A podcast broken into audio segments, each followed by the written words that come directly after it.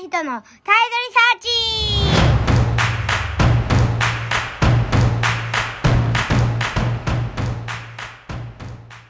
皆さんこんにちは、上平隆人と申します。これから、物事に向き合う、態度について聞くポッドキャストシリーズを始めていきたいと思います。まず初回、この全体についての概要を説明したいと思います。こちらはですね、もともと科研費という国から少し研究助成をいただいてやっているものの、アウトリーチというやつで、論文と書くだけなくて、いかにしてそれをもっと多くの国民の皆さんに伝えたりしていくかということの活動の一つなんですけども、そういった普及させることで、たくさんの人に見てもらおうという、そういったものの一環でもあります。はい。それでですね、今その教育者向けに態度っていうものを考えようということをちょっとそういう研究をしてるんですけど、非常に最近デザインを学ぶ場が非常に増えてきてますよね。で、たくさん専門家の人が教えてくれれば、それが一番いい形かもしれませんけども、実際にはそこでなかなかね専門家で なかったとしても、今嫌顔でもデザインについて語ったりとか、指導することを求められることが非常に多いということがよくあります。一つはですね、研修なんかですね、社会人の皆さんはよく研修がありますけども、そういった場で、専門家がなかなか呼べない場合には、自分たちの中で、先生役をしたりする必要が出てきたりします。で、もう一つはですね、学校のカリキュラムというところですね。はい。今、知ってる人も多いと思うんですけども、高校の普通科で、情報1という分野に、コミュニケーションと情報デザインという、柱が入りました。プログラミングとかデータ分析と合わせて、4分の1ぐらいが、情報デザインという分野に割り当てられています。はい。で、実際、それ自体は非常にね、喜ばしいことだと思うんですけども、まだまだ体制も、しっかりできてませんし、特に地方では情報の教員すらまだあんまり、おりません。いろんな先生方が、兼任といいますか、掛け持ちで、なんとか進めてくださっている状態なんですね。はい。そういう中でね、やはり、先生方に対して、ちょっと、デザインの専門家としていくつか、情報提供をしていきたいと考えた、この、ポッドキャストシリーズもそういった一環なんですけども、でそれでですね、デザインすることをいかにして、教えるか学ぶかということの活動が行われることを考えていくときに、そもそもデザインというのは実践知ですから、実践の中に埋め込まれた、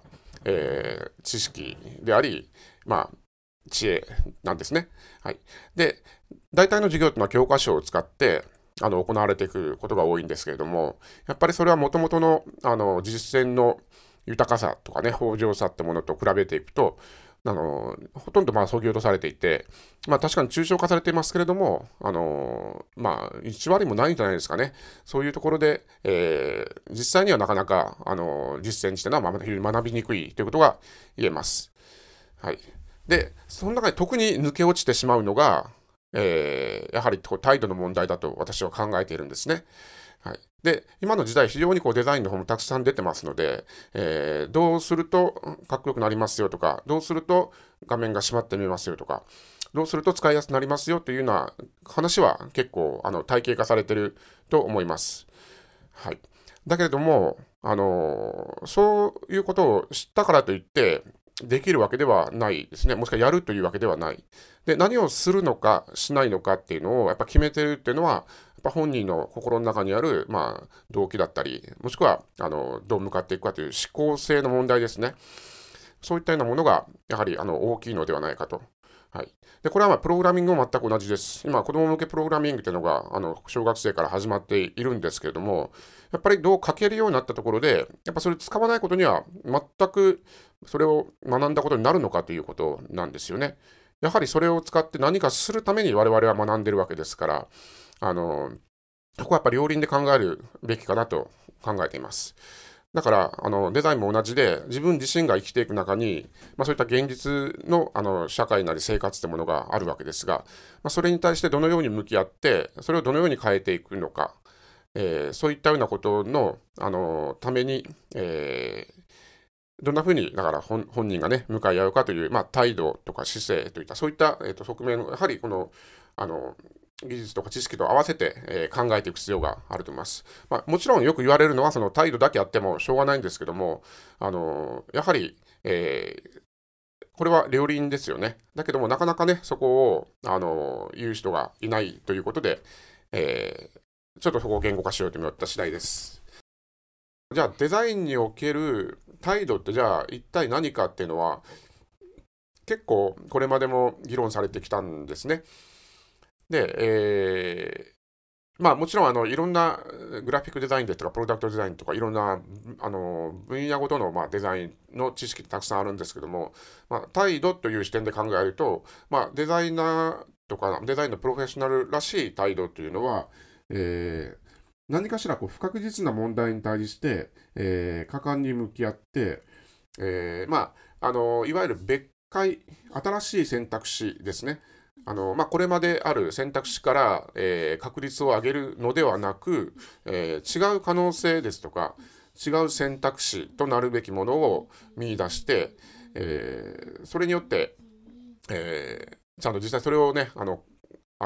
実践していこうとするような態度っていうのが、デ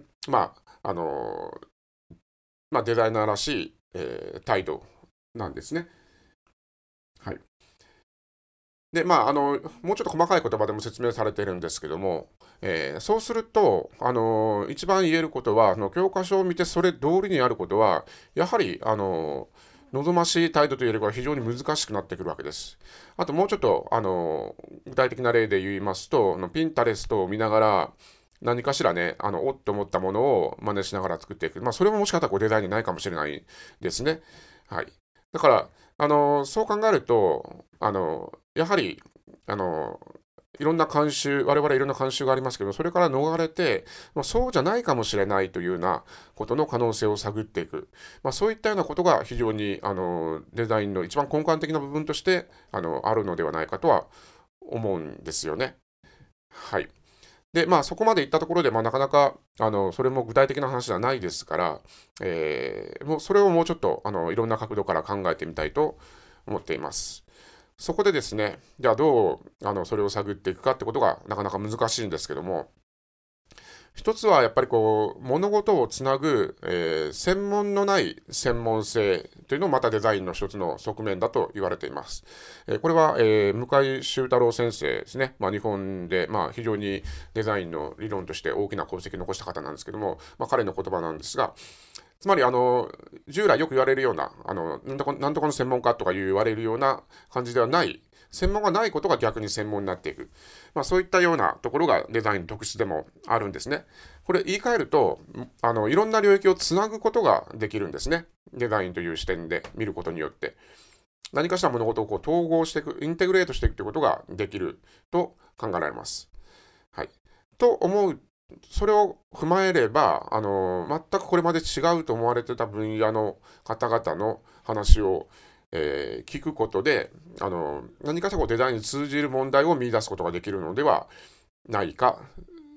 ということを考えているんですね。はい。そこで、それを、ね、話聞く中で、なんか確信となる態度の問題というのがぼんやりと見えてくるのではないかということなんですね。そうすると、いわゆるテクニックじゃないところの問題というのがもう少し意識化されていくのではないかなと。はい。そういった補助線を書いてみることで、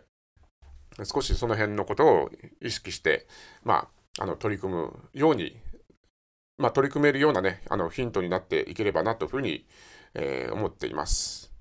はい。それによって、僕らはね、ついついデザインというのは、何かしらスキルに近いものとして捉えがちなんですけども、そうじゃないところにもちょっといろいろと広がっていくかなということが、考えられるのではないかなというふうに思っています。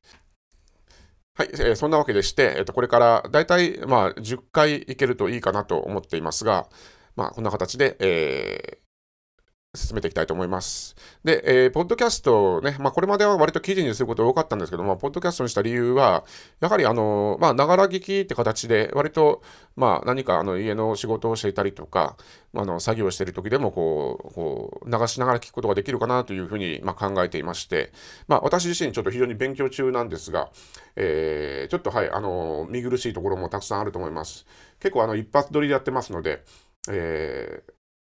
ちょっとはい、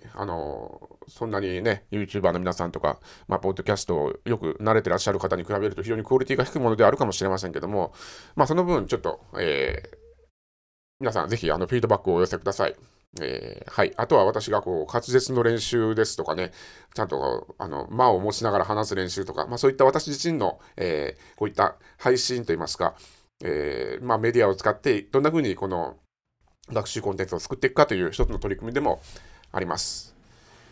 はい、それでは、皆さん、この後続いてきますので、よろしくお願いします。